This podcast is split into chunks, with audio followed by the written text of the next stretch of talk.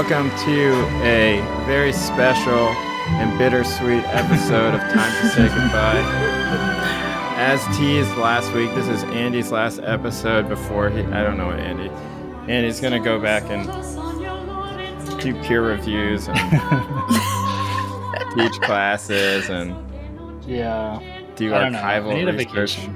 Whatever it is that the academic, modern academic does, yell at freelance journalists. Yeah. Um, it's a full time job. Yeah. I Tweet. need to tweet. Yeah. Tweet at journalists more. tweet 7,000 times a day. Um, get Threads. mad. Yeah. What else Long do academics about do? Uh, you know, tweet about COVID. Yeah. Feel beleaguered. right. I'm so, t- there's gonna, Andy's entire Twitter feed is going to be, I'm so tired. You know, um, like, I'm tired. about PWIs and I'm so tired of being disrespected. yeah, yeah, I'm tired people tired. stealing my work. Can we, like, the the tired thing is like I just don't get it. Tammy, can you back up from the mic a tiny Yeah. bit? Yeah. Um, You don't emphasize with being tired. I don't know, man.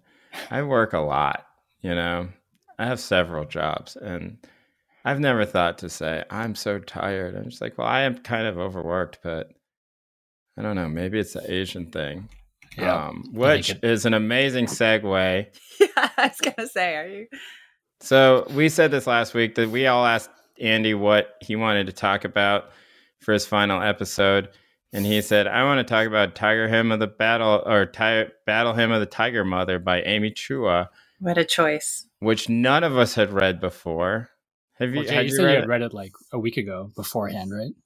Yeah, I mean, I read a lot of it because I was writing a book review that was somewhat connected Oh, yeah. to it. Try us. Right. Okay. But um okay, so we're going to talk about this book and we're going to try and talk about it in a civil in a civil way. I don't We know. are? Um well, no, you can say whatever you want, Yeah, Tammy. we All so yeah. let's go through our let's go through our first responses, right? This is going to be the most structured show we've ever had. All right, first impressions of Tiger Hymn of the Battle Hymn of Tiger the Tiger Hymn of the Mother. I- I'll just say. uh, Oh, I'll Oh, say- Andy, Why did you, can do talk this to us, Andy? I know. Yeah, you can So, talk first. I read this. I read this ten years ago. Um, I think it came out in 2011, 2012. So not long 2009, after. right?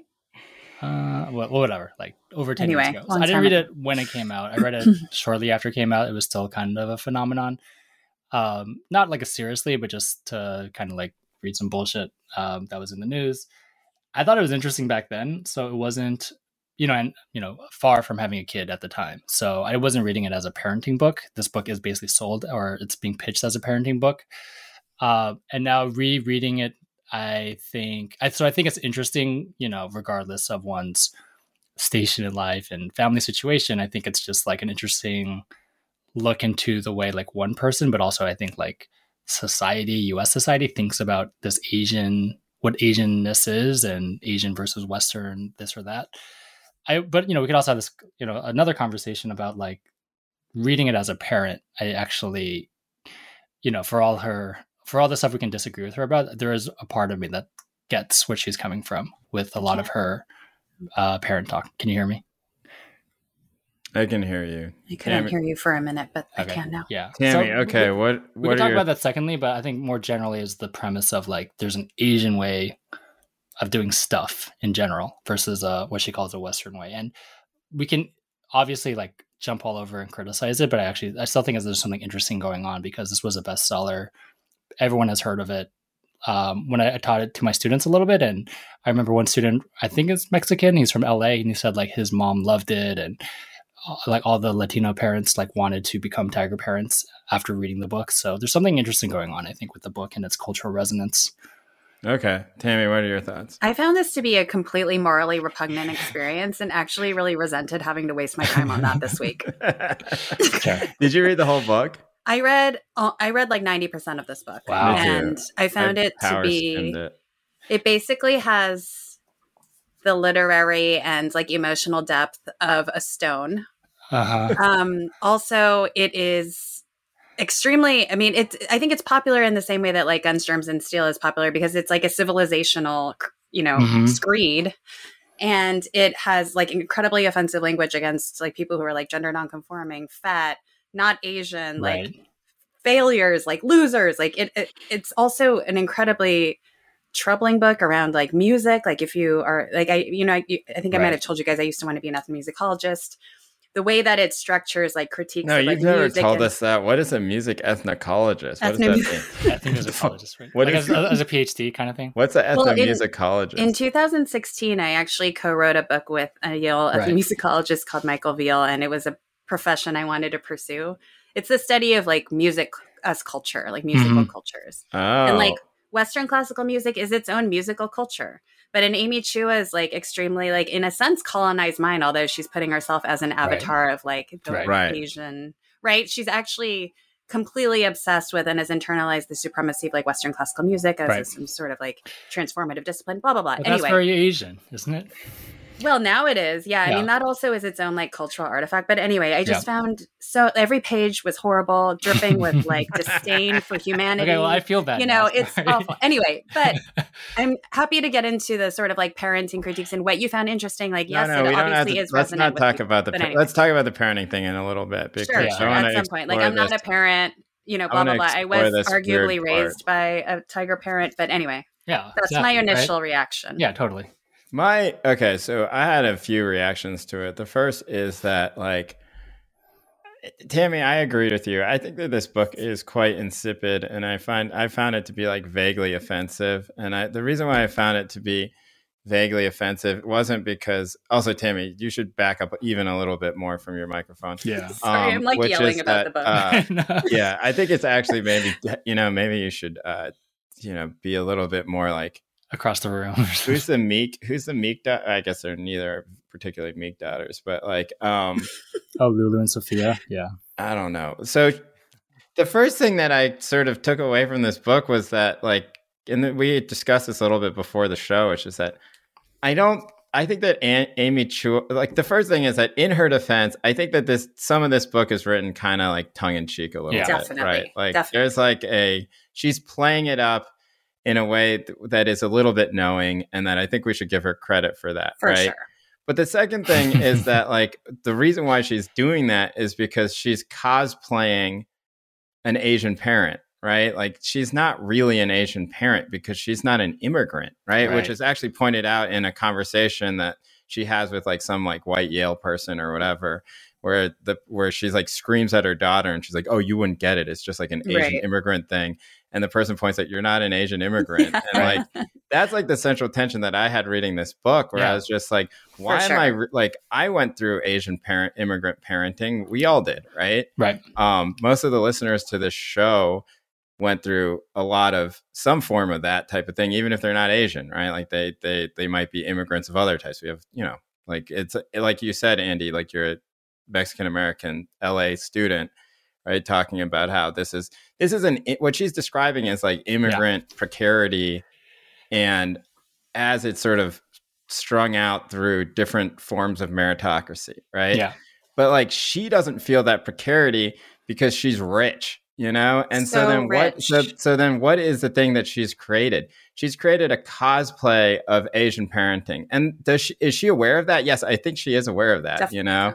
and like so the book is a very specific thing it's like how is a second generation person going to try and impart the tiger parenting that she received onto her children in a way that you know is like so s- involves such a deep misunderstanding of what that tiger parenting came from and the Uh-huh. tiger parenting itself that it does kind of manifest itself in like a form of mild child abuse you know like where For it's sure. just like you don't have to be doing this like there's no justification for why you have to be parenting in this type of way you're just doing it because you want to do it right like there you don't feel any like oh if you don't if you're not good at violin if you don't learn to practice things if you don't do well academically you're going to end up in the gutter you know like No, but she addresses America- that. At, What does I wonder what you think about that in the beginning because she says like the first generation comes and struggles, the Right. second generation right right, right. becomes we're going to talk about the that in a second Yeah, so I was that's just, I really mean, that's her defense, but it's ridiculous. well i think that that her general I think the way that she describes it is correct, you know. uh, but I don't know. Yeah, I, I, found it compelling and plausible. You guys, as you're watching your kids like waste their entire day on video up, games. Eddie, you have to back oh, up for the microphone too. Um, the the I I don't I so I let's talk about that first thing, right? Which is like do we actually think Amy Chua is a tiger mom or is she a fake tiger mom? Because I think she's such a fake tiger. She doesn't really, like she grew up in El Cerrito. You know, she was like a she was like a hippie. She was like the yeah. most assimilated style of like. Uh, also, she's like you know like her age too is part of this, right? Like she's uh, of an older generation than most people who came post 1965. Yeah. Right. So like she's she's just like this weird artifact in the way that like Andrew Yang is this sort of like artifact. Now, I'm not saying that in a pejorative way. It's not their fault in any sort of way. Right. But like it is like somebody kind of redis- re- who has almost no connection, I think, to Chinese culture, sort of making this like weird thing about it that's like totally constructed. Now, I found that to be very interesting. Yeah. Okay, so I, I don't. I'm, I'm gonna walk a tightrope on this, right? Because I I think a lot of what you're saying is correct, and she gives away she gives it away in the very first pages where she says she's talked to. I wrote this down. Uh, other parents who are Korean, well, I guess that's Asian, Indian, Jamaican, Irish, Ghanaian right. from Ghana, who are also quote unquote tiger parents. So she says at the very beginning it's not necessarily Asian. And then she also has this, what I thought was like an outrageously bad misreading of statistics, where she talks about Chinese versus Western parenting, but the survey she's quoting is like all about Chinese American parents meaning there it's a very small like selection of Asian parents, right? Like only the ones who actually came to the United States through you know all the all the immigration you know paths we've discussed, which is a small slice of Asia or China or whatever, right? On the other hand, I do think that her story is actually kind of emblematic. Her family story is kind of emblematic of a larger pattern of migration. You mentioned 1965J, which is like obviously we've talked about on this show. Um, I was reading this book alongside another book by Madeline Hsu, a historian at UT Austin, who is making the argument 65 is the culmination of this pattern that predated 65 of selective migration for skilled visas and and that's I think where she fits in. Her dad was an engineer who came to MIT in 1960, so right before 65, and was definitely part of that precedent of the United States letting in Asian immigrants who are skilled and are you know coming for engineering degrees and have college degrees and so on. So i actually kind of think she's even though she's not a post 65 immigrant i think she is of that stream. Right but she's that the numbers of people who came over there at that point were much smaller you know? Sure but uh, well so the question is like well what are we getting at with this? I think it's more about she like a lot of post 65 immigrants or comes from a family that is of a certain I, I don't want to necessarily like say like upper class, but like of a certain professionalizing. Oh yeah, yeah, yeah. She's right? definitely like a she's definitely H one B visa baby, right, right, you know? Right. But she just is like a her timeline is skewed a little, twenty yeah. years earlier than than ours is, which I actually, you know, in a bad way, I find myself, you know, like not taking. That's where I. That's what I'm saying. I'm just like you sort of grew up in like to her i want to be like you want right. you grew up in this context that i think w- was very difficult for you because you're really one of the only asian people anywhere right um, unless you went to like san francisco new york city or something like that right where even then like the numbers are not what they are today or we're pro 65 but um and like because of that you don't really have like what you're saying about Chinese and Asian parents is not really all that relevant to like actual Chinese and Asian parents. I don't know, but it's weird. Okay, Tammy, here's yeah. a question for you, right? Who do you think like and I think this is like I don't think this is always a fair question, but like who's this book written for? White people.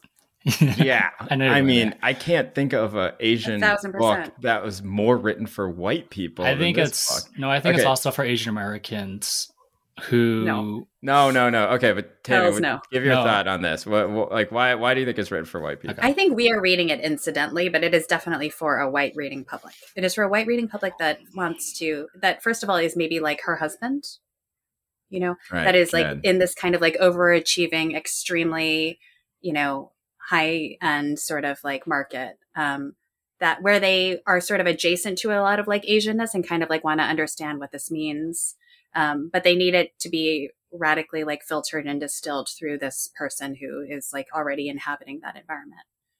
Right. Right. That's so what I think, I think. I think the I, fact that we're reading it as like right. Asian Americans is completely incidental to the overall project. I agree book. because you know what, like the small resentments of like being like, oh, you're not even post sixty five, you know, like you're one of these bougie like pre sixty five uh, you know, MIT babies. Like that's a very Asian response to this book that 99% of the readership will not pick up on, and actually maybe even 95% of Asians won't do. But you yeah. know, whatever. Like the I, pettiness on this podcast is unparalleled at this point. I, and I, I think it's for obviously it's for white people in the sense that any bestseller in the U.S. has to be for white people, right? But yeah, but um, you don't write a book that, being though. like, "I'm going to write a book." I think it's for right? I think it's, it's for other like Amy Chuas. I think it's for other Asian Americans, especially ones who are beginning to have children and think about like, um, you know, they spent all their life running away from their parents' parenting habits, and now that uh, they're older and they think about, uh, should I do things like you know what, what, Amy calls the Western way or the Asian way? Should I also um, physically abuse my children? right. Exactly. Well, yeah, but you know, I think a lot of Asian Americans would read this book just the way that, like they all read. Like a lot of Asian Americans would read like Joy Luck Club or Woman Warrior. Oh come on, this is no, so different than Woman Warrior. How so dare you? Like, I'm not saying this. I'm not talking about. I'm not talking about liter- literary quality. I'm talking about an accessible way to access the culture of your parents. When, but this is isn't the culture of her parents though, right? Like the part about her parents She's packaging it, sure, yeah. The part about her parents is extremely short in the book, and actually almost like you know, like it's like a crime of omission where she doesn't really talk about her own upbringing that much, right? Right. right.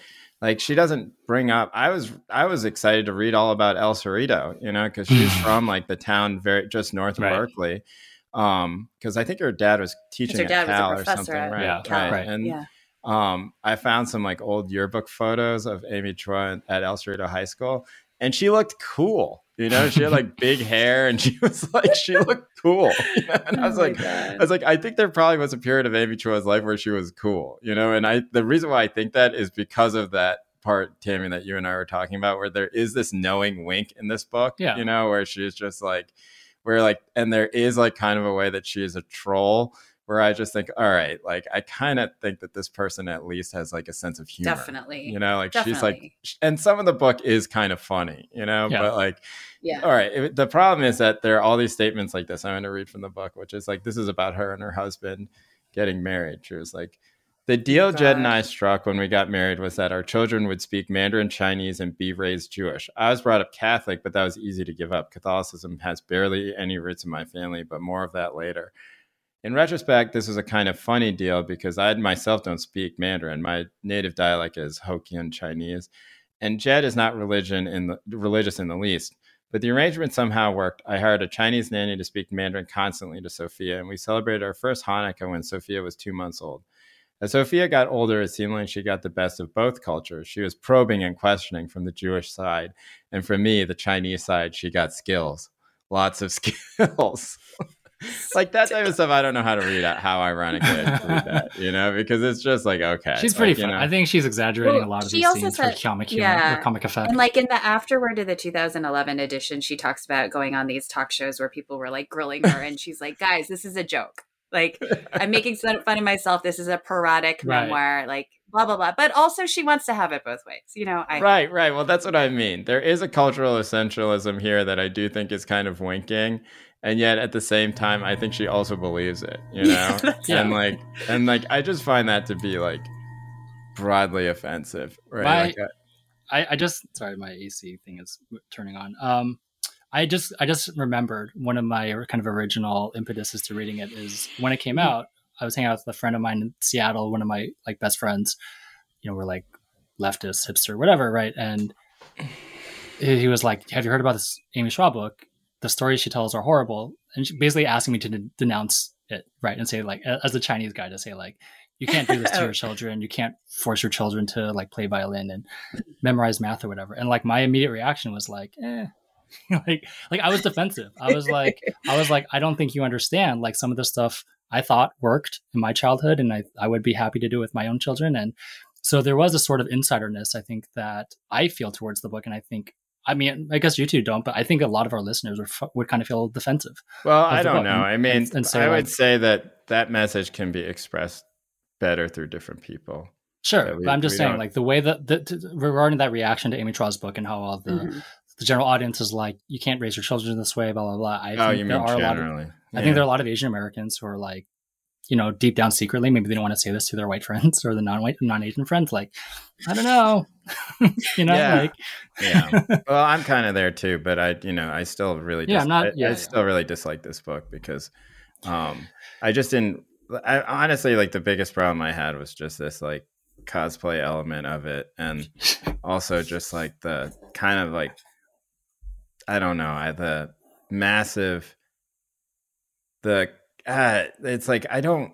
I, I think it is a good document in this specific type of person, right? Right. Like, and we know many of these people, right? Sort of Yeah. like wealthy Asian American assimilated people who are trying to access their home culture through a certain type of thing that is both parodic and, as you said, Andy, and also like cosplay in a way, right? Like that's sort of the Asian American experience in a lot of ways for Mhm. the second generation.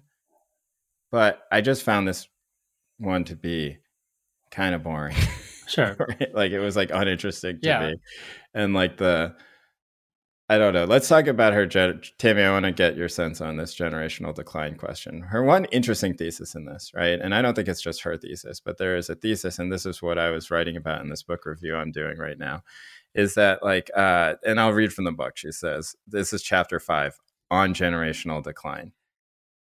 One of my greatest fears is family decline. There's an old Chinese saying that prosperity can never last for three generations. I'll bet it that if someone with empirical skills conducted a longitudinal survey about intergenerational performance, they'd find a remarkably common uh, pattern among Chinese immigrants fortunate enough to have come to the United States as graduate students or skilled uh, workers over the last 50 years. The pattern would go something like this. The immigrant generation, like my parents, is the hardest working. Many have started off in the United States almost penniless, but they will work nonstop until they become successful engineers, scientists, doctors, academic, and business people. Blah, blah, blah. The next generation, mine, the first to be born in America will be typically high achieving. They will usually play the piano and or violin. They will attend an Ivy League or top 10 university. They will tend to be professionals, lawyers, doctors, bankers, television anchors, television anchors. That's funny, right? It's funny. Shout out to Candy, Connie Chung. Yeah, no, it's funny. And surpass their parents in income, money, and because their parents invested so much in them, they will be less frugal than their parents. They'll enjoy cocktails. If they're fam- famous, they will often marry a white person. Whether male or female, they will not be as strict with their children as their parents were with them. The next generation, Sophia and Lulu, that's her children, is the one I spend nights lying awake worrying about. Because of the hard work of their parents and grandparents, this generation will be born into the great comforts of the upper middle class. Even as children, they will own many hardcover books. They will have wealthy friends who get paid for B pluses. They may or may not attend private schools, but in either case, they will expect great expensive brand name clothes. Um, finally, and most problematically, I don't know how to flip the pages of this book. Okay, anyway, it doesn't matter. I don't need to. So, um, yeah. Right. Okay, Tammy, what do you think? What do you So, think about this grand theory? I definitely so I did chuckle during that section because obviously it does describe some of me very well and very precisely. My parents didn't come on skilled visas and like they, you know, they didn't have they weren't going to school and stuff like that so they're like a little bit different than I think her parents class obviously. Eh, But in, but they still like adhered to the pattern of raising Right. me in this particular way, right?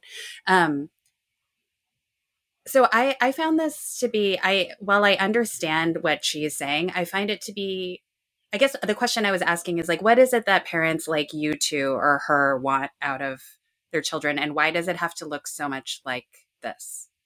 Because I guess like my parents used to say like oh like you can be a philosopher or an art you, your kids can be like a philosopher or artist like Right. that's like what the first generation always says to the second generation right but like you are not allowed to do that but I guess like, and so I always thought like, oh, if I have kids, like that'll be great that I can release them to be drummers or artists or whatever the fuck that they want to do. And she sees that as a failure. hmm I, Right. I had, when I was younger, I had seen that as a success, that actually like unleashing that, having that freedom in the third generation is so beautiful. right, right, right. You So, can, so it's uh, very, it's troubling to me that she has these incredibly sort of capitalized values around like what exactly her children need to be. And of course, we can worry about our children surviving in this awful economy and with the death of the Right, earth. And right, there's so right. many reasons to worry about the next generation, but it just seems like it, she has such an like impoverished imagination. Yeah. So what was Yeah. all of that education and money and high, you know, pro- high profile living for? It, it Right, just seems sure. sad. She also like is bought into fully the idea of like inevitable American progress, right? That right. you know wealth will grow and that totally that your kids will be less more accepted right. into America than you were, et cetera, et cetera, which is basically the narrative of the 80s and 90s where she sort yeah. of grew up. So I don't know. Like I don't fault her for thinking that I way, not so. thinking that way, but certainly things are much more up in the air right now as you know than than they were for this. I get okay. That. Yeah. Yeah. Andy, I mean, what do you think about I'm, this theory? Yeah, I mean this might reveal too much about my family, but um I yeah, I think a lot of Asians it's, it's a very Asian characteristic to believe in the story of progress and coming to America and moving upwards. It's not it's not just about you know being brainwashed or colonized or whatever. I think it is actually like a lot of people in Asia and Asian Americans do think this way and it's actually worth thinking about i'm not saying it's good or bad right uh, obviously you can probably tell i don't think it's great right but i do think it's like it's the thing that's worth thinking about and like well why why do so many of this particular kind of selection of immigrants from asia and other parts of the world kind of believe so heartily uh, in this so like jay when you were earlier talking about you know you find her kind of like cosplaying or almost like being a fake Asian, right? That's kind of like your thesis, right? I agree. Like a lot of what she says is like fake, right? Like it's like this isn't actually what Chinese people do. Plenty of people in China don't act this way. Um, but I still feel like there's something she's getting from her parents that is real. She's misrecognizing it or calling it Chinese or Asian, right? But the thing that's kind of worth paying attention to is like, you know, obviously what she's misrecognizing, what she's calling Asian and culture is like a class attitude and a, a specific attitude about class mobility, of immigrants coming to the US, treating our children as almost like human capital, where you put in all these investments into them, yeah. hoping that they will pay off in the end. You know, being not necessarily like you know with huge dividends, but like more dividends than a struggling artist, you know, or something like something that they can't fathom as as something that's worth um, as worth like investing into. And I think that's really fascinating because I actually think like that's how most Asians, Asian Americans like or just like in general, like conversations about race and culture, not just about Asians, but like about all groups, right? Um, you can think of uh, counter examples or like people are talking in terms of racial and class difference or racial and ethnic differences, but they're really talking about class differences. Uh, yeah, uh, a lot of times, right? And, right, but right. I, I mean, right. This what she's doing is she's describing like a pattern of upward mobility for every immigrant group that has come to the United States you know, including the Irish, Italians, Jews, you know, Asians, people from West Africa. You know, she mentions Nigeria, Ghana, right? Um, you know, like there's there's there is a pattern and a trajectory that she is aptly describing in a very cursory and kind of funny way here that is true. You know, it's why Tony Soprano is so disappointed with AJ, right? no, I'm serious, right? Like, like there is like a, he's like, yeah. like what happened to this kid? Where like, I did this for you, right? right. Here you are. Like, yeah, you have this car, you live in this house. I hate you. You know, this thing that all this stuff that I built, right? Like that's sort of the that is the immigrant narrative throughout all of this, right? It's also you also see it in The Godfather. You see it in basically any type of which you know these are immigrant films, right? Like especially The Godfather, right? And so um, you know, like there's this is not an Asian thing, in my opinion, that she's describing. She's describing basically the angst of the second generation who made it, right? And the idea of whether or not the precarity that defined their lives will, that they think help def- make them who they were, right? Whether or not their children will experience that and whether their kids will be soft right? For right. lack of a better word. No, that's all it is. It's yeah, like, yeah, yeah. are no, my kids going to be soft? and that's not an Asian thing, right? Well, and the way that right. she constructs it as being this Chinese specifically thing, I just think is stupid. You know, and you're just like, you're like, what? Why? Because like you're telling a kid to play the violin? Like you right. think you think Asians, you know, like basically Asians, Asians, do play more violin than other races, but like other races have their own version. In our scientific study. Well, okay, so this is yeah, look, this is what I'm saying. Asians play the violin. when you say it's not Asian, you're right. It's obviously not unique to Asians, but would you say among Asians, this behavior, this is a thing? It's not random, right? right? Because most Asians came post 1965, right? Sure, right. right. And but so, didn't like, you guys also just grow up with Asian families who were just okay getting by? Like, I feel like I had so many friends who were their parents had like a dry cleaner or grocery. They were barely making it. The kids were like okay if they didn't like go to prison. Like they were basically right. just kind of skating by, trying to survive, right. going to high school, like living a life. They might inherit right. their parents' store. And like that also is like a kind of existence that is very common. Yeah. in Asian America. And I don't think we should, it's not just like that there where everyone's going to Harvard and, you know, so I right, think right, like, I think it's very ideology. weird to be so reductive about it. Yeah. But, you know, I, I just think there are many different ways of envisioning a good life for your kid and yeah. she makes she imparts this feeling that it is so specifically cultural that it is somehow inevitable right. and it just isn't right. yeah well the other thing that happens and this is where i do kind of like sympathize with her somewhat right which is that like this idea that your child will become like a soft dilettante who you know plays in a band and is living with you when they're 25 and then you send them you know they're like oh you know what i really want to do is i want to write a book about like machu picchu or something and then you pay for them to go do that right? when you are, my parents have no exposure to people like that. You know, well, maybe they do now because now they, they do. yeah, but like when they when yeah. we were growing up, we had no exposure yeah. to people like that. You know, I have a lot of exposure to people like that. You know, in fact, it's most of the people I know. Right? Asian like, Americans.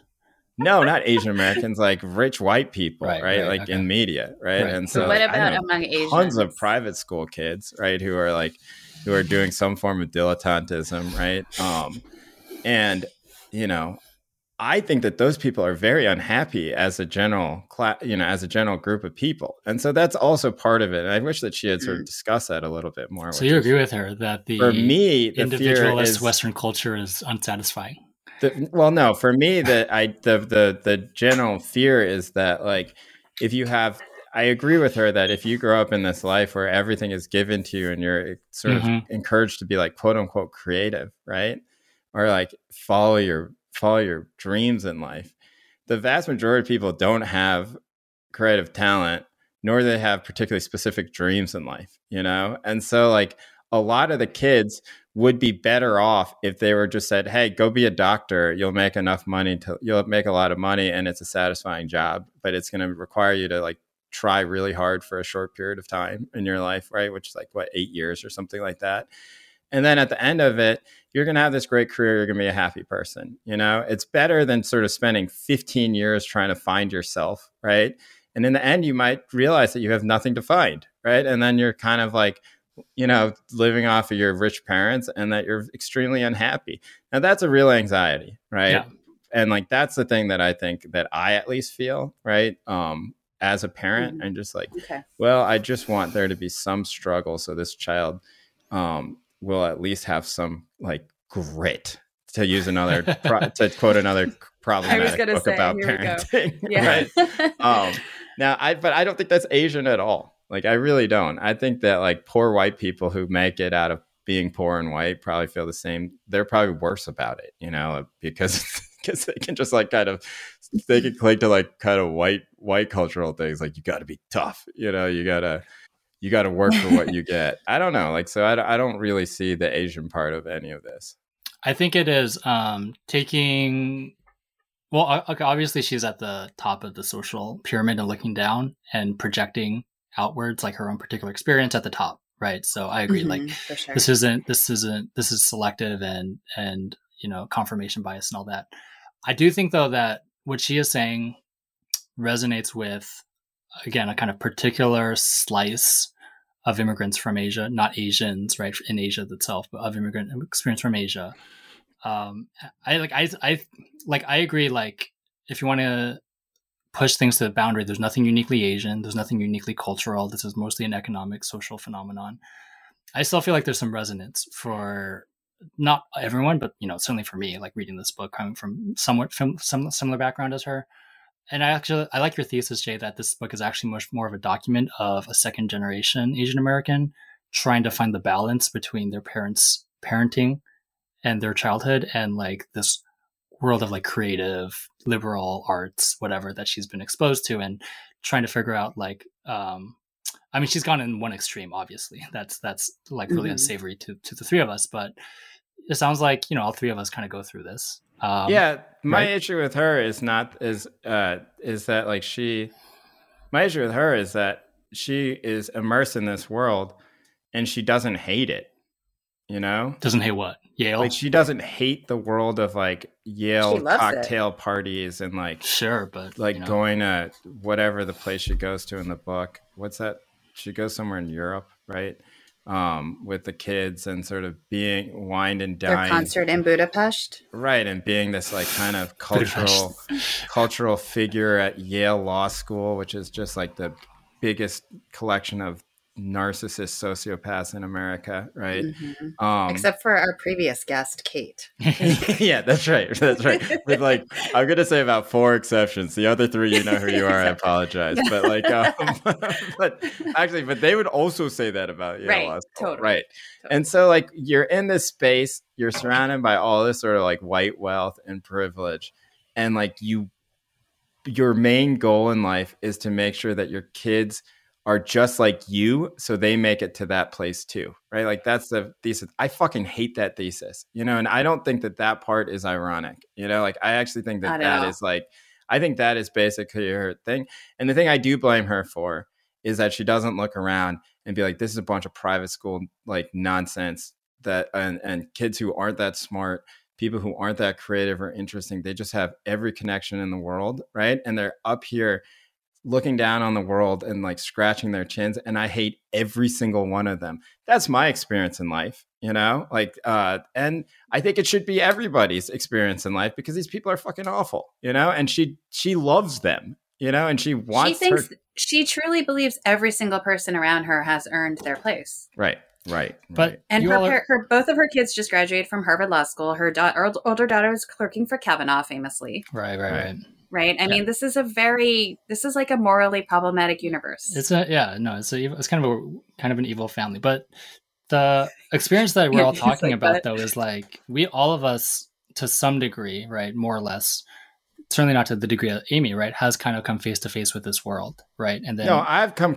face to face with it as much as Amy, and exactly, so, has, right. so has and Tammy. we've all benefited yeah. from it. We've all right, benefited right. from exactly. it, but I think we can also judge it, and she can't. Right. No, that's totally fine. But I'm just saying, like, like, there's like a seven, I don't know what the percentage is, like some 60, 50% overlap, right, between this world of like in your teens and 20s push upwards push upwards push upwards and then at some point you know you turn in a different direction but that overlap I still found is like, you know, it's it's like a real thing. That's that's that I feel like how do I put this? This she could have been I'm not naming any of my cousins, right? But she could have been like my cousin, or she could have been someone I took Chinese class with in my, mm-hmm. you know, undergrad education who went to business school afterwards and didn't do, you know, my like liberal humanities PhD, right? So there's like there's part of me that's sort of like 60 70% of this this kind of trajectory is like recognizable to me. And obviously, but she has right. the same trajectory as you. She's an academic, right? Yeah, but you know, yeah. Yeah, but I don't write about like ethnicity and development or whatever she does, or I don't. Right, so that's not a thirty percent difference there. That's like well, whatever. Well, that's, well, that's what I'm saying. Like you all are disavowing her, and I totally understand why that is the case. But it's also like you know a little bit overlap with ourselves, you know. Right, oh, but definitely. That's, but that's yeah. okay and to dislike people who are who, like you don't have to dislike everyone who's like shares characteristics with yourself. Tammy, what, Tammy, what do you think? Here's a question for you. Do you think that the difference between our read and Andy's read is because we're Korean and he's Chinese? thought about that. That's really funny. We can't actually know because we can't step in each other's shoes and walk do, you think there's like a, maybe Jay? It's because you and I are you and I are dilettantes by profession. yeah, let's go super. Let's go super. No, let's go super culturally essentialist. Is it just the Korean? is it Han? oh God. are we just? Do we just? You know? Are, is it impossible for us to accept? You know, good things or and and sort of exist in this like comfortable world that you know and and love it in the way that Amy Chua does. Now there's like fancy conservative Korean law professors, right? Like the guy at Berkeley. Oh What's yeah, they're yeah, all John Yoo. Oh god, yeah. John Yoo. I don't know how famous. No, I mean I'm sure some of my college friends are exactly are parenting in this exact fashion. Right. I'm sure that's true. Right.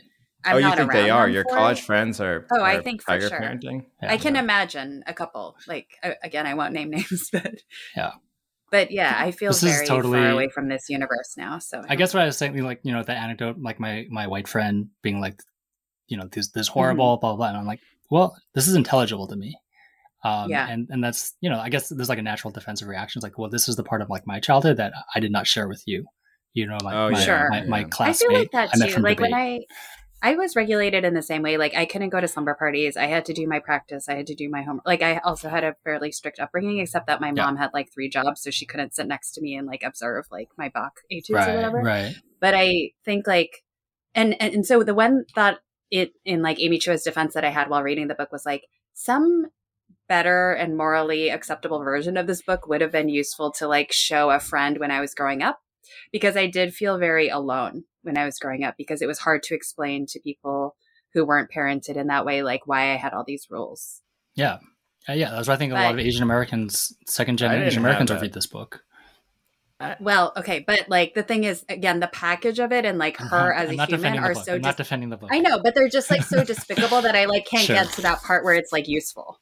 Yeah. yeah, yeah. I really think that. But I hear you, Andy. Like, well, okay, I'll say this: this weekend, inspired by this book, I just like sat down with my daughter and told and just like wrote down the numbers. She's four and a half, so she can't she can't do math yet. Well, she can do like counting, but I was like, I just I'm going to teach her how to write the numbers. Um, and I just told her we're going to do this, and she did it for two she hours. Can't write the numbers at four and a half. What type of tiger parenting?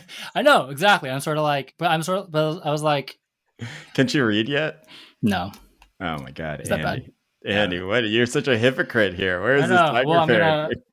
yeah, I've I've taught her many Chinese characters, so she can read some Chinese. I will, oh, yeah. So like, yeah. inspired by this book, I will probably be more forceful with my teaching my daughter this stuff at home. You know. So, oh my god, you worked. You should you should read. It. You need to read the, the last That's what you can do after book. you leave this podcast. You can do a podcast with Amy Chua. um, the the the um the I, I actually thought that that line in the book was quite funny, where she said, you know, by three she could read Sartre. Right. Oh my god, that was, I was dying. Funny. That was funny. Um, yeah, it was funny. She she she definitely has a sense of humor, and I can act. You know, I I know this from people.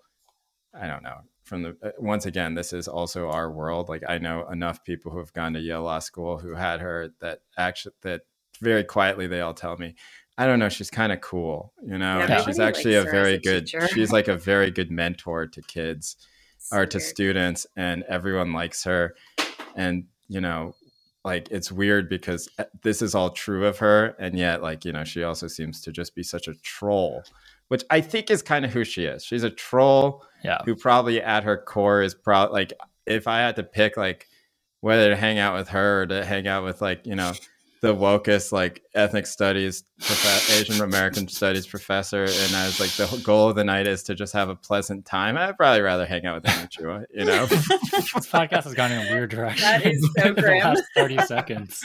But i would ask her i was like what about this world that we occupy is so appealing to you? Like aren't you disgusted by it? You know like by like the privilege and the fake credentials and like all of this like silly like all. She doesn't think they're fake. I know. Well, that's I think she's probably a cynic. She would say like, "I get what you're saying, but this is how the world is." You know. Like, I, I, I, think she's her, she's open minded enough to everything you're saying. I mean, JD Vance is like blurbing her latest book and stuff like that is her world you know like she writes she is now on it also all of her most recent books like she writes civilizational literature like yeah, she's she into this she these does. arguments around like cultural supremacy. But like anyway, most so people are. Like you go shocking. like next time you go to like some like family right, but that family wedding or something. Right. People talk about like Asians yeah, people people think all people think all sorts of stuff, you know. But I just I, I have a hard time believing that. Like I I don't know. I just I I I get why you want to defend her, Andy. I'm not defending her. I just think you are though. Oh, you are though. I think oh, it's you are. It's, You've it's consistently you defended her against for the conversation. It's, it's I mean, yeah, for the sake of debate, I am. But it's good podcast. Obviously, yeah, exactly. material that you're, defend, that you're defending her. It's good hey, but can the but can the two of you guys as parents like so what is useful about the parenting in here that you could potentially use? Like Andy, oh, you said yeah. you were going to drill more or something, but like, how is this appeal? Like as a parent, I would I would think that this is a horrifying book to read. I mean, people t- seem Tammy, to like it. If you found out that like your kid's school is not teaching them math, like, would you be like, that's okay? Oh my God, Andy's going anti CRT. Now you sound schools. like a freaking yeah. yeah no, I'm, no, I'm saying like my kid's yeah. school doesn't teach her math, and I'm sort of like, when are you guys going to teach oh, them they math? They don't. Yeah, exactly. Well, why don't you? Yes, but here's the thing, Andy. But she's four, right? You could, and this is where I feel like the real thing is. You could put her in a school where they teach her math. You know, you could take her to. Kumon. One could say she's we are about enough. to. right, but I'm just saying that the second generation parenting is mostly angst about these things, but is not really action in these types of things. What do you right? mean? Right? Because in the end, you do want the kid to kind of live uh, easier and less intense life than you did. You just feel bad about it because you like eh, this is what I find with most of these uh, sort of Asian Americans, especially those who have mixed these race Asian kids. Americans. Okay. No, no, no, who have mixed race kids, right? um, that that there is this there is this sort of angst and wariness about the way in which the kids are doing school. My kids, their school doesn't do math either, you know. But what they do do is they have a gigantic Pride Week celebration. They learn all about civil rights heroes, and they um, and they like sort of learn a whole bunch of stuff about music, right? Mostly black music, like jazz or blues or whatever. And wow. you look around, and it's like the richest kids in Berkeley. you know? did you actually sign sign her up for Kumon this week? Uh, I was thinking about it, yeah. But so then you have these thoughts. You're just like, fuck, you know, like uh, this is what this is basically a child that's being raised to be like a like a woke white rich kid, you know. And then, but then you just think, well, I don't know. Maybe that's just like the point of all of this, right? Like, would I rather her be like a sympathetic and interesting person who does care about stuff like Pride Week, who is who is sympathetic towards like trans kids that are going to start um you know that she's going to encounter yeah. in her life like you know all that stuff is important. And i don't think that it's like a white thing or anything like that. I just think that it's like a form that's a form of parenting after you've reached the upper middle class right? Like that's basically what it is and it's hard to escape because you're like all right i'm gonna i have talks about this all the time with my friends who are asian up here who have kids and one of the things always is like should we move to like fremont you know, and put our kids in schools with real Asians, right? And that's a term that's always used, like real Asians, right? And but what they mean by that is like kids of first generation immigrants, like we were 30 years ago, right? Uh, a lot of their parents work in Silicon Valley in like some form of like lower to middle management or or or even just as engineers or whatever, right? Developers. And like would our kids survive in those in that atmosphere, or are they too soft? You know, like that's a conversation that happens. At five, you think yes. it's already predetermined? So deranged. I know. It's not Tammy. I'm just telling you. I'm just reporting. No, it's from, good. I'm, I'm just, just reporting from the streets. I know. Yeah, but exactly. that's really that is a conversation that happens. I think. No, like a lot I, of Asian parents. I have do the have same. That, Damn. I have wow. the same thoughts, but I don't really worry about her, quote unquote, keeping up or catching up. I feel like it's too young for that difference to emerge yet. But I do think like um like okay so like we're gonna probably send her this fall to a school that does mandarin immersion. That's like the only one in the city. On the assumption that and i think that most of the other students well half of them half of them are not chinese but half of them are like 2nd mm-hmm. gen you know as opposed to third gen. Um we is it are, a public school? It's not public. Charter. It's pre-k so it's everything is oh. private at oh, this right. point. yeah. Is it a charter? There is a charter in the city that is immersion but we're not going to send her there. But we you were in the well i'll just give away my zip code there, we're, we're, we're close to a good school that part of the reason i found it very appealing was because it shares a catchment with chinatown and mm-hmm. so it's like a 40% mm-hmm. asian school uh, but i will say this it's not just about like some anxiety about math or like getting a good job i assume you know if there are still jobs in 2050 she'll get a job right but uh, it's more about like like I speak Mandarin to her. I've only spoken Mandarin to her like with a little English since since yeah. like two or three years ago, and part mm-hmm. of that is, you know, part of it is myself, my own anxiety, whatever. But I think it is also like I don't want her to be 18 and be like, uh, okay, I'm Chinese or I'm Asian, but I don't speak any of the languages. Why didn't my parents teach them to me? You know, like I don't, and I kind of think that's what my parents were kind of doing with me a little bit. Um, but why are you drilling her in math? Then what um, is you the gotta, you gotta know purpose you gotta know math. But you well, yeah, just started like, drilling her in that, learn. Andy. Like this is not something that you started when she was three, right? Uh, I do like I've been trying to do like basic arithmetic with her here and there, but nothing systematic. And this no. isn't going. This is not going to be systematic. It's just like, well, it's Sunday, it's raining out. Let's just do some stuff for two hours. I think it's that's, nice but for you to spend normal, time instructing your kid on right. anything. I think it's that's like beautiful. Normal. I don't think that's but... like a. I think white parents do that too, but like um the one I, uh, I'll, you know, I've been working for the uh, just this for the listener, Andy and Tammy know this for the last uh, nine months or so. I've been working on this documentary about Michael Chang, and uh, it's requ- it required me to have a lot of conversations with Michael Chang and his mother about how he was raised. And I did feel like a little tiger parent bump there, mm-hmm. where I was mm-hmm. like, "Oh my god," you know, like because Michael Chang was like the greatest fourteen-year-old tennis player in American history, basically. Yeah. Um, and uh, and he cited was, in this book. He cited in Amy right, Chua's right, book. right. I think they're. I think they know each other, but like, Small um, world, yeah. as like tennis is okay because Michael Chang. Right, it is an right, elite right, sport that isn't that embarrassing was, for Lulu to was, partake in. That was kind of how Asian America understood Michael Chang mm-hmm. was that mm-hmm. he had been tiger parented to be a great tennis player, right? And that mm-hmm. you could mm-hmm. even do that, which I thought was totally interesting. But you know, like Michael Chang's father would come home from work and would uh, drill Carl, his brother, and Michael every single day for like a couple hours. And they mm-hmm. both liked it, right? But, um, and it was like kind of this great immigrant story because they couldn't really afford lessons. So his dad would read all these tennis magazines and download the messages into his, uh, or the instructions into his head and try and teach his kids that way. And it just turns out that both of his kids were like immensely talented tennis players, right? That mm-hmm. sort of had mm-hmm. had this thing.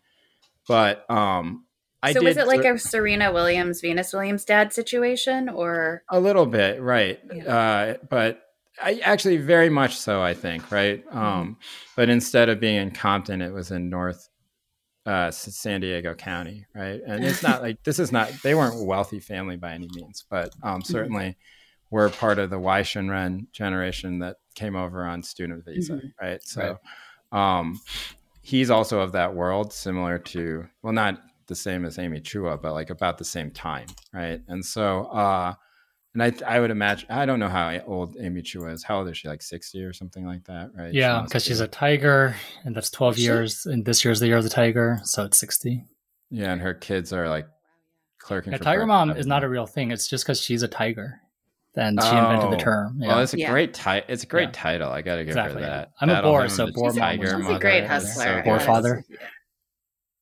It's a it's a very good term, Tiger Mom. You guys are soft on her now. Like 50 minutes in this podcast, you guys no, we're not. Her. I'm not oh, soft I'm not. on her at all. Her. I'm saying, she's horrible. Like, I'm still, yeah, I'm still disgusted by her. Like, I'm very disgusted.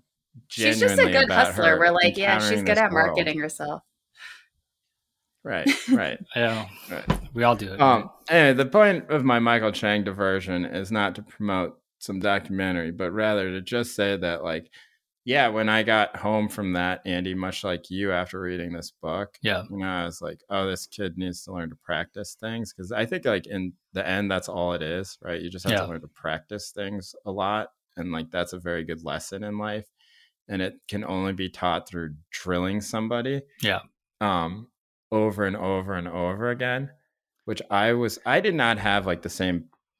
I my parent Tammy's met my parents. My parents are a little weird, you know, like or they're not particularly typically they're way more chill. Uh, Asian parents. Yeah, and so my sister and I were expected to have good grades and stuff, but I just didn't. Right. Yeah. Um, but uh, I don't think I had the same boundaries placed on me, and so part of me can't really relate to a lot of this. You know. So if your daughter can't choose her hobbies, what hobbies would you want to choose for her? Well, I told her that. Well, I don't know. Like she does skateboarding, and she, she chose we, that. Yeah, and we practice and we go to lessons and um, we go to the skate park and stuff. And she's quite good for her age, you know.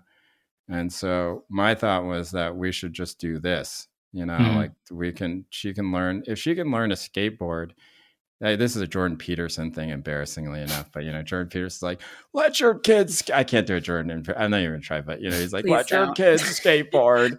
um, you know, they'll fall and they'll learn on their own, and they, the, it's bloody hard. God damn it, you know, like which is all true, right? Skateboarding is extremely hard, right?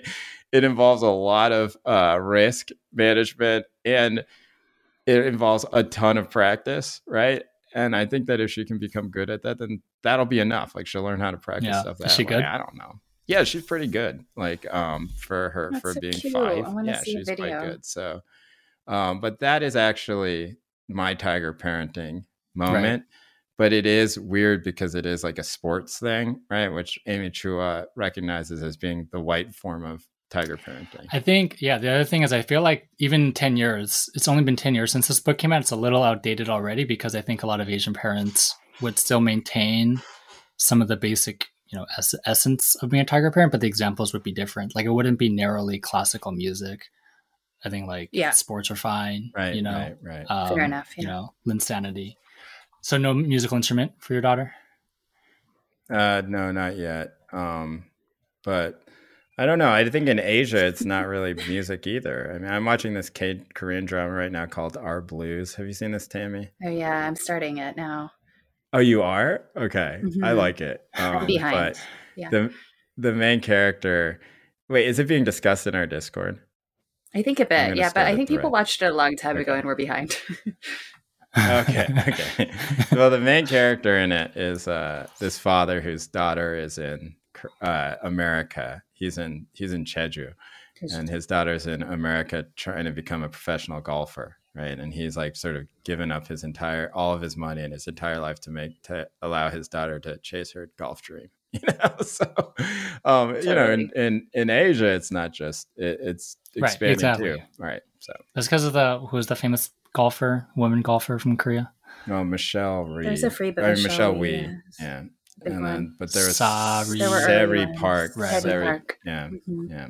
I mean, I do, I do also think it's like, I mean, maybe this is just my weird reading. I was like, well, children's brains when they're young can get really good at stuff at, when and they can't do it later. So you have to kind of make these choices for them, right? And it's sort of like it's almost again it's like investment logic. It's like well you have to like invest at the right time and the payoff will come later. And if you wait too long, it'll be too late and all that stuff. Um, it is very just like, but I also I don't know I I I've been kind of on this for a while, right? Like a lot of I don't know, like the what you want to call it, the, the history or the cultural experience of Asian migration is very much like tied to an economic logic of like mobility and calculating and you know, and I, that's that's what kind of resonates with me, like the the the the content. Like we can talk about you know are Asian Americans like POCs or not, or are they white or non-white? Um, and I think at a very basic level, that kind of axis makes a lot of sense. Um, but what's missing is like the kind of another axis, which is like a class axis that a lot of Asian Americans, not all Asian Americans, but a lot of Asian, a lot of Asian Americans, their like experience with quote unquote Asian culture is about economic calculation and mobility, and um, that that kind of that kind of like messes up this idea that like all POCs or all non-white people are kind of have solidarity with each other, right? There's a class difference. Um, so that's what I think this book is actually kind of useful for. It's kind of saying the quiet part out loud. That what makes Chinese being Chinese Chinese or makes being Asian Asian is this kind of craven desire for upward mobility that might be in tension with an idea of like racial like yeah but it's not that other liberalism. groups don't have access yeah, to, don't have a desire for upward mobility for their children like that's the offensive part of the book right like no, other, she says at the very beginning, want, right? Every single person wants their yeah. kids to have a better group. Yeah, she says stuff in the beginning, but then she writes a book about, you know, basically arguing that Chinese characteristics are what are and Jewish characteristics are what are to attribute to this. And I don't think there's right. an amount of winking or whatever that she can say to say right. that this isn't that she's not saying that. That is what she's saying. Yeah, I, so I think she believes it, but I also think like, and I know a lot of dumb Chinese people. Yeah, I know. And there's a line about how um, you know she says like, well, Chinese people, Chinese families have like three generations in one household, and that's right. why their families are more connected. And I wrote in the margins like, "Are you fucking crazy?" like, right? I know. I know. so many Chinese families that hate each other. you know, like right, I, I would assume they hate each other more. I don't know. Oh yeah, yeah, yeah. I mean, like, well, I think yeah. all people are equally unhappy, right? That's yeah. a... uh, no, but fam- what I well, like, what, what I... go ahead. Sorry, what? No, just just to clarify my thought on like you know, there's the stereotypes about like Jewish or Asian cultural traits that are more inclined towards economic mobility and we can say like well that's false. There's nothing culturally specific or unique about all that stuff. That's true. But what these cultural stereotypes are trying to do is take something that's really like the, really there in history right and just boil it down to something simplistic like culture. Um, so as a historian i think this is interesting because you can peel back the layers of where do these stereotypes come from and there's like a history there that actually is worth probing and getting into. Um, and yeah, like th- like there is uh there is like a global division of labor. There's a hierarchy around the world. This isn't to like say it's good or bad, right? But to say like that is something that's worth getting into that gets frozen in time with these ideas of culture and tradition. Mm. I don't know. That's just that's just my take on it. It's like we can use this as like a depart- point of departure for something that's much more interesting than Amy Chua's actual book. But when you say that Asian Americans are connected to or read through these economic lenses, like I think you've written about this before, Andy, citing Colleen Lye, right? As right, like right. that's the way the model minority stereotype originates, blah blah blah. But are you saying something else about how second and third generation Asian Americans might actually relate to the first generation and their experience of coming from like East Asian tigers, seeing their home countries like changed, or yeah. what exactly is it that is so like helpful about that? I guess because I don't. Uh, yeah. what is helpful? Well, I think it does to just kind of refocus it a conversation around culture and race to one about economics. Um, so it isn't to say like so you know what people like Amy Chua would say something like, "There's white culture, there's you know I assume she was saying like there's black culture, there's Latino culture, there's Asian culture, and these cultures are the determinants of economic success, right?" And the historical materialist reading would be to turn it around and to say like no there are these economic things that happened that have nothing to do with culture that later down the road got frozen in time and and sure. got labeled culture right? Um and so like, but i think real, even like reading those like economic things as like ex- exceptional or like unique is like we can probably have a conversation about how like, yeah for sure. that even is you know? Yeah that's not it's not right? But and so then we're coming out two degrees from that and that's why it feels very like yeah, I mean, like the ultimate, the end goal of this is like some sort of universal view of humanity that any group, this or that, and because of this or that contingency, sure. this, you know, Europeans got rich first, and Asians are getting rich now, and and so on and so forth. But um, I don't know. I think I think it's interesting. I think it's I don't know. I think it's an interesting way to kind of confront the kind of unspoken thing about um, Asian American culture that gets kind of brushed under or doesn't get talked about because of the kind of emphasis on diversity and multiculturalism. What's that, that thing? That you know, everyone is like equally, you know, diversity in, in itself is a good. Like everyone is equally like non. So what's the thing that's unsaid? That that Asians, Asian Americans are kind of, uh, especially after like sixty five, right? Of the experience has been organized around economic mobility. Sorry, I'm getting a weird call on my phone. Right. I don't know. I I I think yeah, I, I agree with you that there's a lot to you know that it is a good just jumping off point for a different discussion. But there are a lot of bad books that are that is true of you know, and I don't think that that really like it is it is so fundamentally strange to say that what she is essentially saying is that basically some some cultures want to be their kids to have better lives economically than they did and some just don't you know and right. i'm just like you know like fuck you like you know like that's yeah. the only response that you can give at that point, which is just like fuck you, you know. And like, what are you? You're putting on airs in fucking New Haven, like fuck you.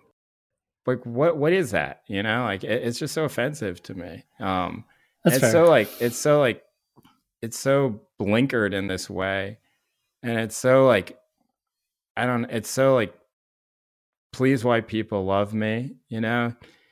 And then this book, in in some ways, it's not really that, right? Like she's kind of like hey white people be horrified of me right which in that way it's kind of cool right but right. i don't know i just find her worldview to be really sort of sad um, i mean you're going back to like the critique of the model minority myth which is that it was uh, very often like an anti-black myth right in the 60s and 70s yeah because right? that's like always like right because then you ask well who are the cultures that don't really that's true, right? upwardly mobile like yeah. i totally understand that argument but the thing with that argument is also like that is still kind of sidestepping the historical uh, basis upon which the stereotype gets broken down. It doesn't have to be about culture and morality of one group over the other, but it's still kind of sidestepping, right? It's still saying, no, Asian Americans are just like, should have interracial solidarity with all of the groups, which, as we've talked about throughout this podcast, right, is like not actually the reality. Like a lot of Asian Americans are actually conservative, economically conservative, um, because they came to this country to make money, like Amy Chua and, and her parents. So I, that's what I'm saying. Yeah, but like, that... I'm not, I'm not defending her worldview, but I'm saying it's like it's an honest jumping off point. Is that is that fair? I mean, I think it's fair to say that she lives in a cynical world where there's no hope of progress or solidarity. Yeah. I think that's fair because also when you say like there is no shared solidarity, like you're describing a situation where that has become true because of a very variety of factors, but we are also making a prescriptive argument that in fact something can be achieved. I think, I and think she her, would never go there. I think her worldview of solidarity would be like a multi-ethnic Yale faculty. You know what I'm saying? Like it's about right, which she has. Maybe right, I don't even know if yeah. Well, I think what she's saying in this, I think what she's saying is, you could read the anti-black aspect into it, but I think she's also saying like Asians can be just as good, or or, or Asians on their own can achieve success.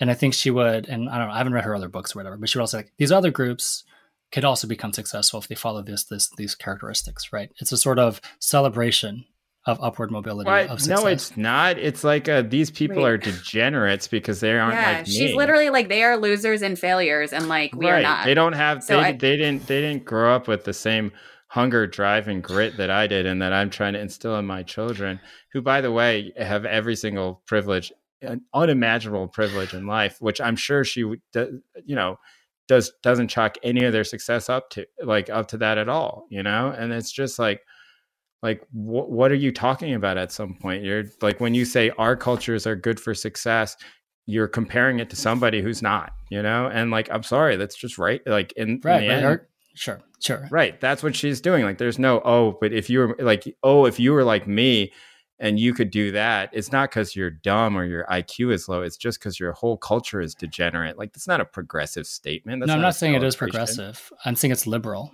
right it's, it's like this definitely this, not this, liberal I think it's liberal in the sense yeah, of like a multi, like a cosmopolitan, multicultural I, capitalist elite. Asians, okay. Asians join the capitalist elite this way. You know, as she's like Jamaicans do it this way, whatever, whatever, right? Like it's about it's a defense of elitism, it's a defense of hierarchy. Yeah. Right? Yeah, that sucks. Right. No, I'm not saying it's good. Right. Yeah. like I'm not saying it's good, but you're not saying it's good, but you're saying yeah, but you're not saying it's bad either. You're like trying yeah, to you're saying you're like, trying to I'm like sure you're, you're, trying saying. to do a tight line here and say like I'm just oh, saying there's well, a lot know. of Asians who think this way, and this is like the this is like but worth thinking we... about. Uh, first of all, I okay. don't think that they're. I, I, I really don't think that Asians are like that. The vast majority of Asians sit around and think about. I don't know about the vast culture all the time. You know, I'm not sure about the vast majority, but I think a lot do. This is what I'm saying. This book is resonant in that sense because I think I know a lot of people who think this way. I think it's resonant with you. All right. Um, Tammy, final thoughts about this well book. one thing i was going to ask you guys is we've talked on the show before about like asian and jewish or upper class white like intermarriages and i'm curious what you think about as you're raising like mixed race daughters was that mixed race aspect like at all part of your reading of this book or what sort of light just might this book like shed on that experience Mm, well, I don't know. I mean, I don't really. I I think that that that there that this thing that Andy was describing, where you want your kids to have some form of culture that you feel that you were deprived from, I think that's a very real thing, and I think that that she tried the best that she could, given how difficult that is, right? And so for that, mm-hmm. I do sympathize with her quite a bit. Um, now, whether or not that's violin or something, like I don't, I don't know, you know or but i think that that that that aspect of culture is mostly language right it's not it's not like grit or you know we try hard because we're good right and and the others are bad and so i i think that there is like a form of that that's fine but i didn't really find too much that was interesting about her form of parenting just because it's so different from mine you know? I'm like pretty chill about most things and uh maybe it'll in her cultural if... conflicts with her husband have you guys experienced that because no. she's she's also talking about like her husband as have representing quote unquote western yeah. i mean her husband seems and then having conflicts. her husband honestly just seems really chill and is just like letting her do whatever she wants but right. i do think i relate to when she says you know as we like she discusses like these schools just want kids to choose their own hobbies, but you have to like tell them what to do and make them work hard at it. And that's the only time they can ever feel like there's part of me that's like, yeah, that's true. Like you can't just let a four year old choose how she's going to spend her day all the time. Um, yeah. And yeah, like I've had conversations where, well, I, okay, I don't know. I don't want to give out like I, I've seen friends and family in Asian white parenting situations have debates, you know, about how hard to push your kids yeah, and sure. how much to sign your kids up for and all that stuff. And again, that's not cultural. It's you know it could easily be the other way around. Um, I, I think mm-hmm. you know I think part of this book is just very much occasioned by this experience that I think a lot of Asian Americans, second generation, go through, whether or not they marry a non-Asian person, is just like you uh, you know you spend your from your teenage years onwards, you're kind of defining yourself almost in opposition to your not opposition, but as distinct from your parents. And then in your 20s and 30s, when you just begin to think about life or have kids, it forces you to kind of think about how much of your parents' experience do you want to retain and keep going. Um, in a weird way, it's like you know I feel like I defined a lot of who I am in opposition to my parents, but because it was in opposition to my parents, it also retains a lot of my, that experience of my parents, and I don't want to lose that. Um, not necessarily to, and, and yeah, there's mm-hmm. kind of those, this temptation to sort of reproduce it consciously or subconsciously. Um, so I, yeah, I, I, kind of agree with Jay. Like this is mostly a document of a second generation Asian American mm-hmm. who's kind of lost, or not lost, but she's I mean, she obviously feels very very content with who she is, but she but she was searching for that yeah. for that balance of her parents versus the world of her her world. Here's my question about it though, Andy. Most of the overscheduled kids or the kids that I would consider overscheduled where they have like 5 billion different things they have to do. Most of the kids that I know like that in my life are white. You know, that okay. actually I don't like I don't like doing what stuff though? Oh, everything from ballet Going to a millions lesson, musical musical lessons to um, sports, everything like that. Like yeah. the most overscheduled kids I know are white, right? And I think that part of that is because their parents feel some precarity, but I also think some of it is that their parents are white, but they also have similar immigrant past. But I don't really think that the way that Amy Chua raised her daughters is actually reflective of anything Asian except all the shit that she made up because she doesn't know what she's talking about when it comes to Asian stuff, you know? Yeah. Like, oh no, two daughters of Yale law professors are playing the piano are playing right, the violin right, right. and like have extra tutoring. Uh, like, who would have ever thought of that? Of course, I, am sure a lot of the white yeah. kids did, right? Like, so what are we talking about at that point yeah. except this and this is where I do find the book interesting because I always one of the things I find very interesting is people inventing culture.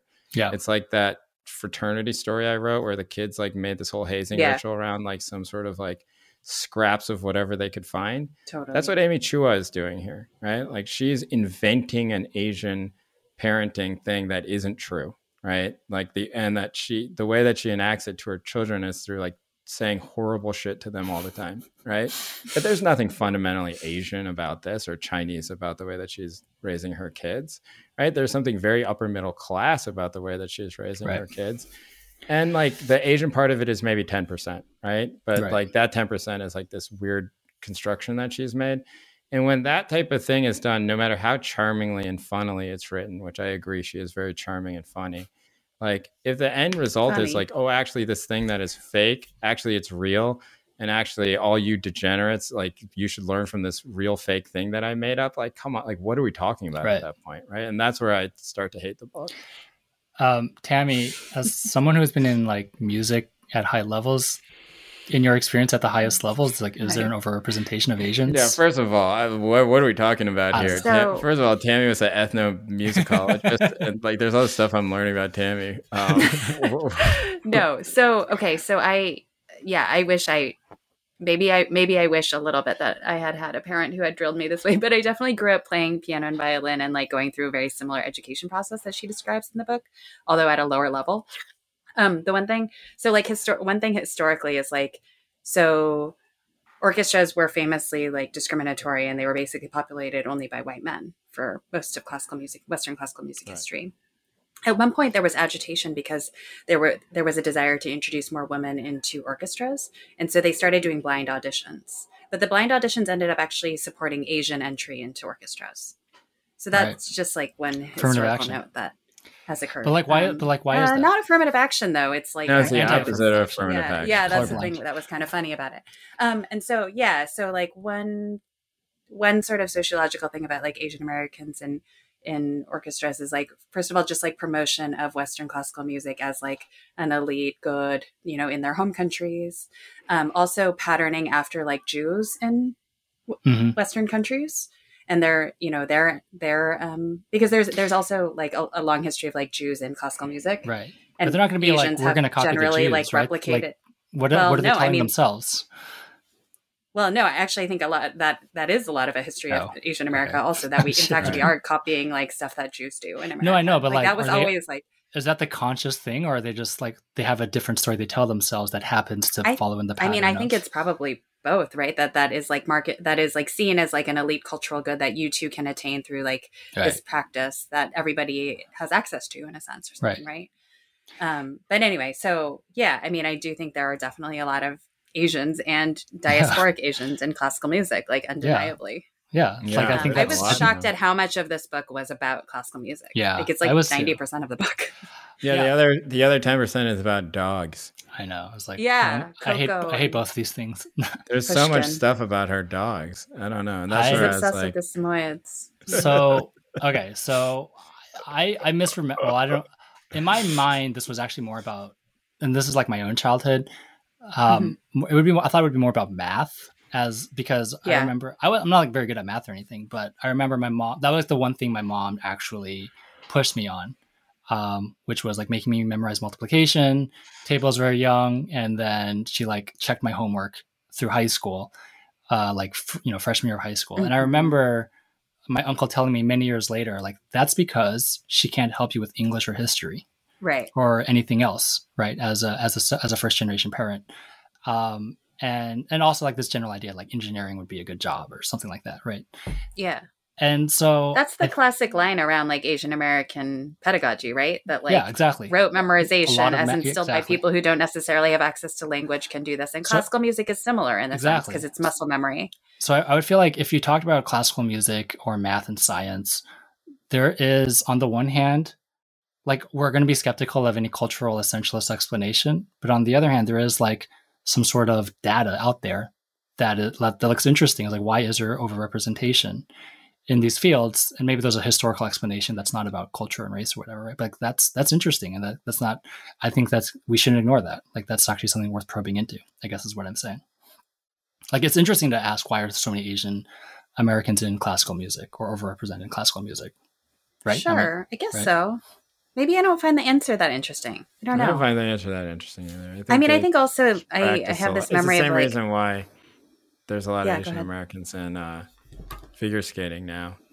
You know, it's just like a bunch of people in California started training their kids to be figure skaters after Michelle Kwan and Kristi Yamaguchi, and a lot of them became very good. You know, and um, I don't know. I don't find that to be. You don't find that interesting?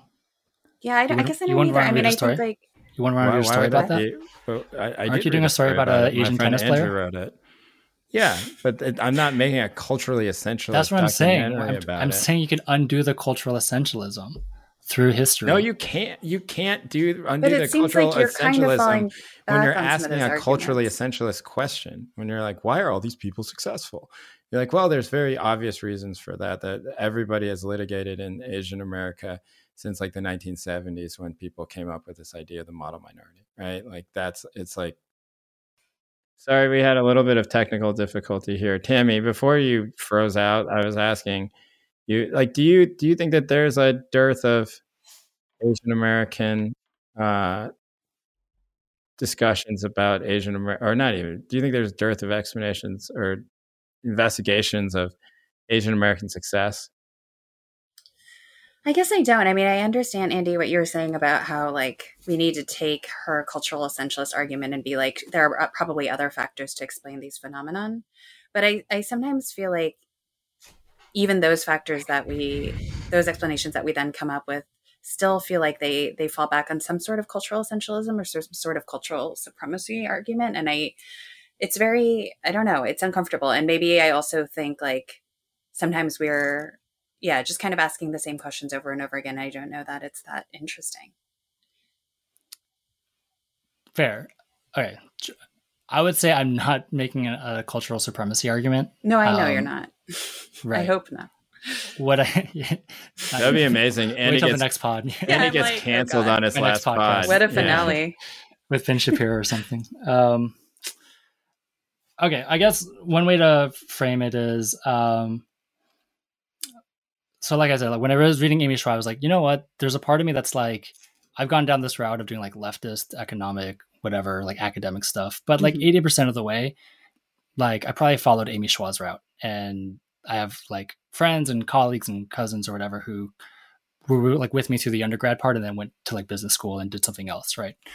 And so there's a part of me that's sort of like, we this is worth confronting and thinking about, um, because I also kind of think like to the extent that I am someone who studies and thinks about, you know, capitalism and economic stuff from a leftist perspective, like part of what made me that far is becoming from a family that is like very calculating and bourgeois and upwardly mobile and cares a lot about money and class and things like that, right? And I can like criticize them and tish them for being too materialistic or whatever, but it's like, you know, this is actually like the, a long history of like leftists who come from these families um, and are of these families or of this world. And then they, you know, for whatever reason, come to this decision to be like a critic of the system, but are also of that system. And so I was thinking like it's actually a lot more honest, not for everyone, you know like not everyone is kind of relates to amy chua obviously but for like a middle class upper middle class asian american or immigrant american or middle class person in general it's worth kind of confronting and thinking about one's class position honestly um, rather than and, in a productive way and uh, beyond discussing privilege or discussing allyship um, because i think those types of politics are organized around uh, supporting leftist arguments in spite of one's class position rather than because of one's class position. Um, and I don't know the argument for why one who is like of a certain like upwardly mobile bourgeois background should become a leftist. Like, I honestly, don't know the answer to that, but I feel like that is something that I've been thinking about for a while, and um, I think that doesn't get addressed very often. So, I, and so just as a starting point for that, I think it is useful to kind of begin from a recognition that there are these class dynamics. Um, at least in, in, my particular case, would be like a sort of an, an Amy Chua book. I think brings those class dynamics to the surface, even though she doesn't think that's what she's doing. But I think that's what this book is doing, right? Is bringing out this like what you can would you consider Asian identity as really class identity, um, and yeah, I don't know. I find I, I, so I, I find that more useful than a sort of Asian politics organized around victimhood organized around solidarity and so on and so forth, which is like a nice ideal, well, not not victimization, but like solid racial solidarity. That's a nice ideal utopian, like you know, whatever. But like that doesn't resonate with the majority of Asian Americans I know. Yeah, but right? the majority of Asian Americans aren't reading Amy Chua either. It's true, but I do think like what she is talking about is resonant for a lot of Asian Americans. Right, but I mean, look, I did a lot of reporting on Yukong Zhao, who is a guy who was heading up the Asian portion of the anti-affirmative action thing. He read this book called uh, Five Chinese Secrets to Success, right? Okay. And um, you know, I talked to him quite a bit. You know, over a period of time, I even grew to kind of like uh, like him. Like, you know, not I don't like his politics in any sort of way, but you know, like you spend enough time around somebody and you have enough meals with them, and they show you some vulnerabilities, and you kind of find it harder to see them just as like a quote, right, in a story. But, you know, like I ended up, you know, like there was a moment where we were outside of the courthouse in in Harvard or in Boston, right, during this trial. And he's standing there with one of his friends who's part of it, part of the thing. And he was like, his friend was like, listen, I'm from Miami, you know, I know a lot of Latino and black people and they just don't care about education as much as as we do you know and like yukong starts kind of giggling and making sure that his friend is quiet he's like no don't say that don't say that in front of you know and like look is that how many asian americans think? Sure andy yeah you know? Is there a meaningful good politics that you can build out of that type of thing? No right? It's just racism you know? Yeah, and like like to thing. try and say that like you that we should like somehow meet these people where they are on this specific point and that Amy Chua is interesting because she's I, I actually don't know what you're saying, but like if that's what you're arguing, then know. like then Uh, but that's sort I, then what are you no, arguing? I'm saying it's really not understand. about cultural explanations. I think it's about class that underlies cultural explanations. No, sure, that, but you're saying agree with that, but I think what, politics. we agree. Sure, that but that but that type of work does exist. It's been done. Okay, right? fine. Yeah. And I think and I think it's interesting. And I think it's worth confronting that because I think a lot of leftist politics is about disavowing. But like, what, what, do you think? No, the but whole, then what, what do you the do model from minority that stuff? point, Then I, I don't know. That's a good question. I don't know, and I think this is like the question. That's like always been the question, right? Like, why would why would someone of a certain class position uh, join become a leftist in spite because of their class rather than in spite of their class? Because if you're asking people to disavow or do things in spite of their class that's not sustainable. Yeah. Does that make sense?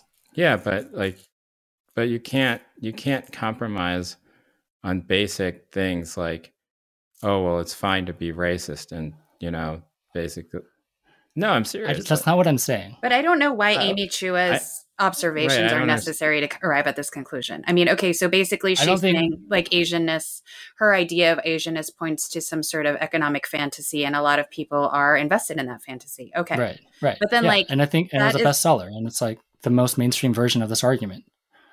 It doesn't have to be. But her, I think that like, like, to me then like okay that we have like a serious problem because a lot of people are interested in like civilization civilizational discourse that is like fundamentally like racist.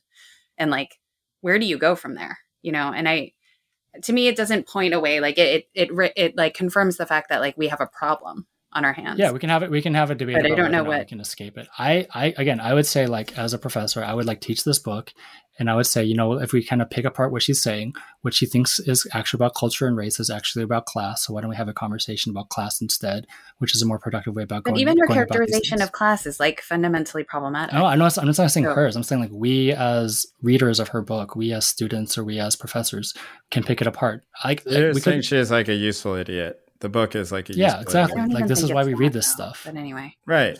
But yes. i don't i also think that her understanding of like that would be more true i think if she was yukong zhao and she was a recent immigrant and she was suing harvard and columbia and every other school in the country.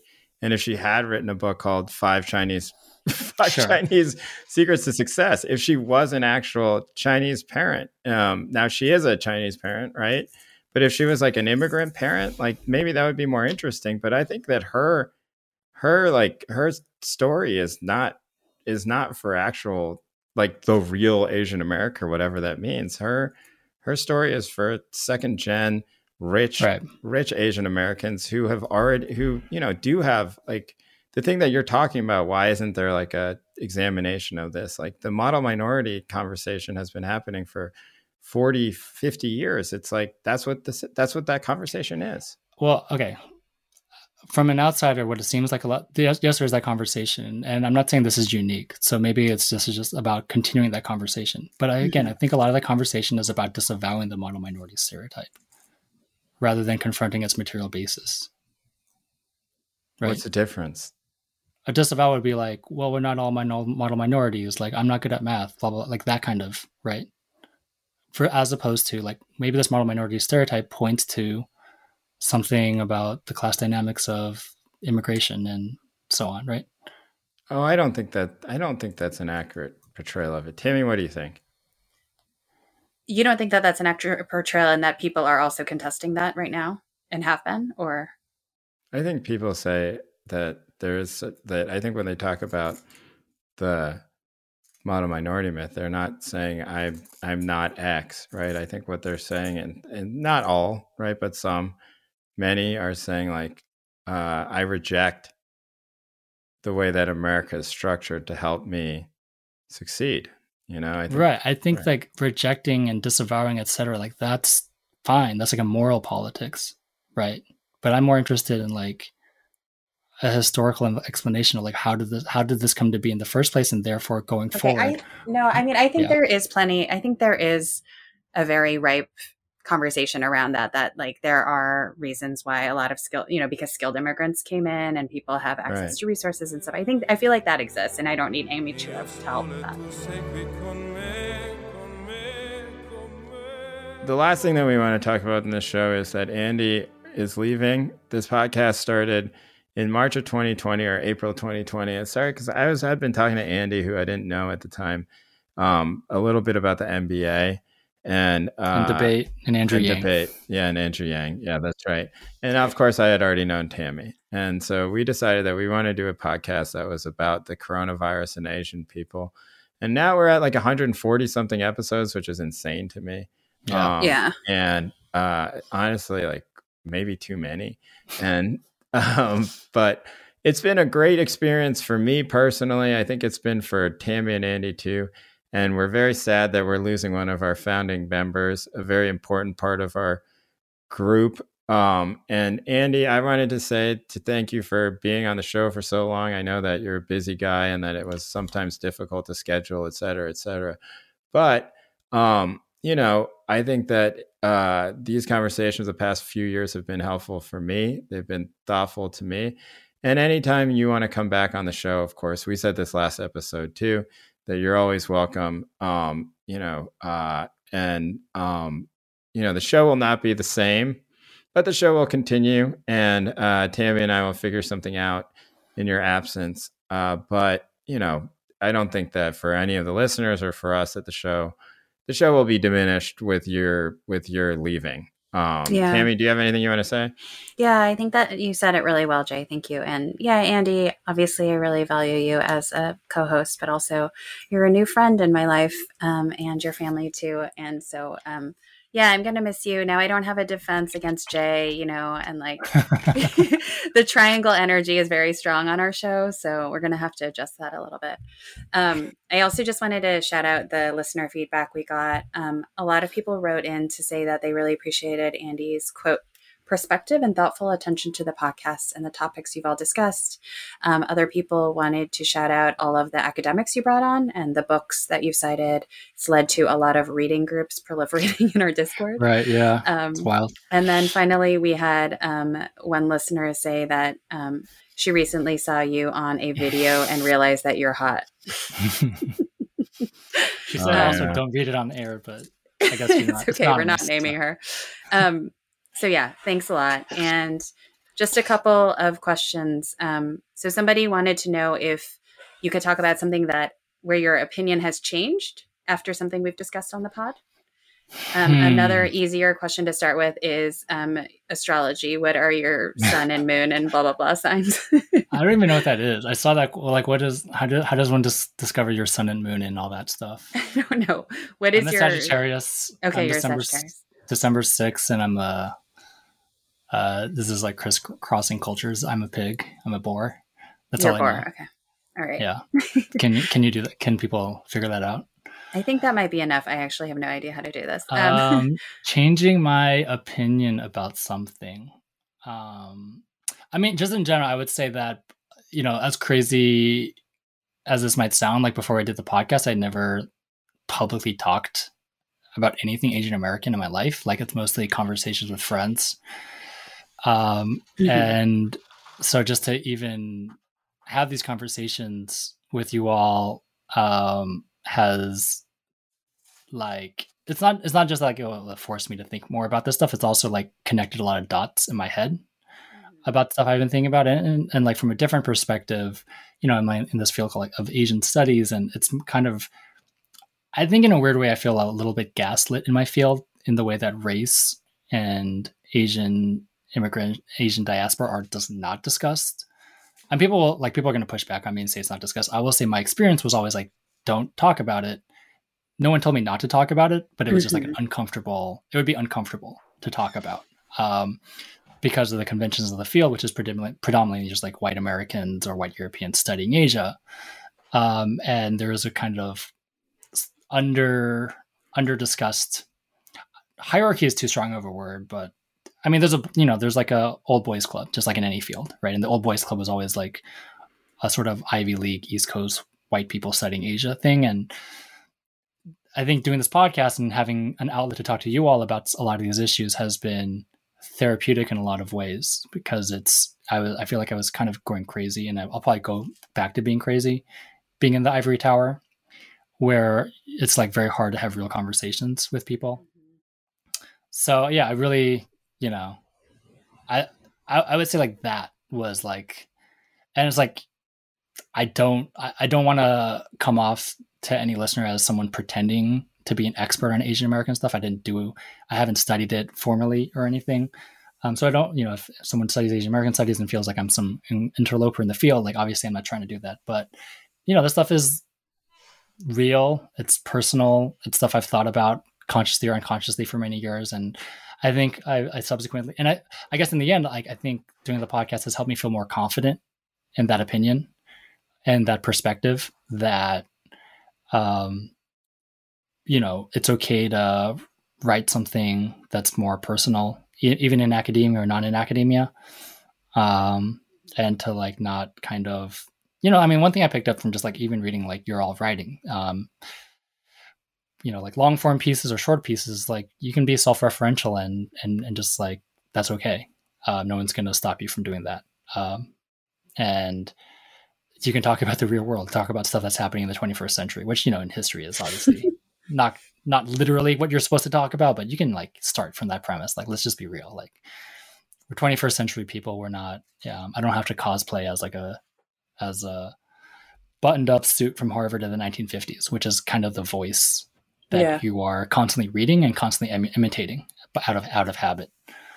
Um, I mean, more broadly, you know, just to give my own things, like thanks to Jay and Tammy for giving me this opportunity to talk about a lot of the stuff in public uh, we as we talked about offline, like, but all, you know, for listeners who pay attention to Twitter, there are a lot of academics who are thirsty for having an audience beyond like their their 20 students and i don't think i'm thirsty or anything but i did understand like this is there's an opportunity slash responsibility to talk to a wider public a wider audience than than in academia and that's um, certainly like i was very grateful for that um, i mean hopefully like you know I'll continue to do so. Um, I would love to come back, you know, um, when when when the time is right.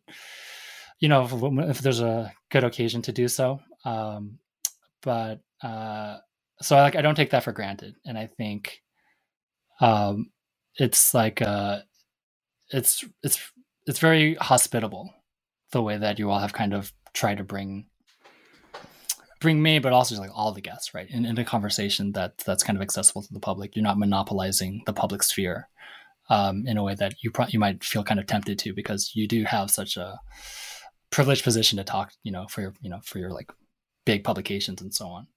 Um, so I don't know. I'm, I'm, like I feel super grateful, and as I said last week, I have like very very many mixed emotions about this. Um, um, it's going to be kind yeah. of weird. you know? Yeah next week. Um, but I'll also say, like, I really want the podcast to go on until the two of you, um, you know, until you die, basically. Because, like, I do think it, I, I do think it's a really, it's a really important space, and I was very proud of being part of it, part of like being able to contribute to it, and um, I don't want it to be like the end of anything. Hopefully, like I assume you will have you know better better co-host or better guest than me to, uh, from here on out. so I don't I don't want I don't want it to sound like you know this is the end of anything. Okay. Thank you. Good. Yeah. Well, we feel similarly, and you're uh, as I always said, you're always welcome back. Uh, if we find another co-host, then um, then that will be a provisional or whatever. I mean, I mean, what I like. Well, that would be harder, but you know, until we do, you're always we... welcome back, and we can have you on as a guest to talk about all sorts of things, including basketball and stuff like that when it comes back. Or if we talk about China or something, then you'll be back. But yeah, yeah. I imagine you'll still be talking to people on our Discord server and yeah. stuff like that. So for sure, you'll still um, be part of the community. Yeah, provisionally, we're also thinking for New Yorkers, Tammy and I, we might do a sort of, I guess, the second annual picnic um, in a couple picnic. weeks. So we'll put out information for that. So you know, that could be a celebratory, you know, end of welcome to summer. It's kind of late this year. I think it was in April or May last time, but uh, picnic in New York in a couple weeks.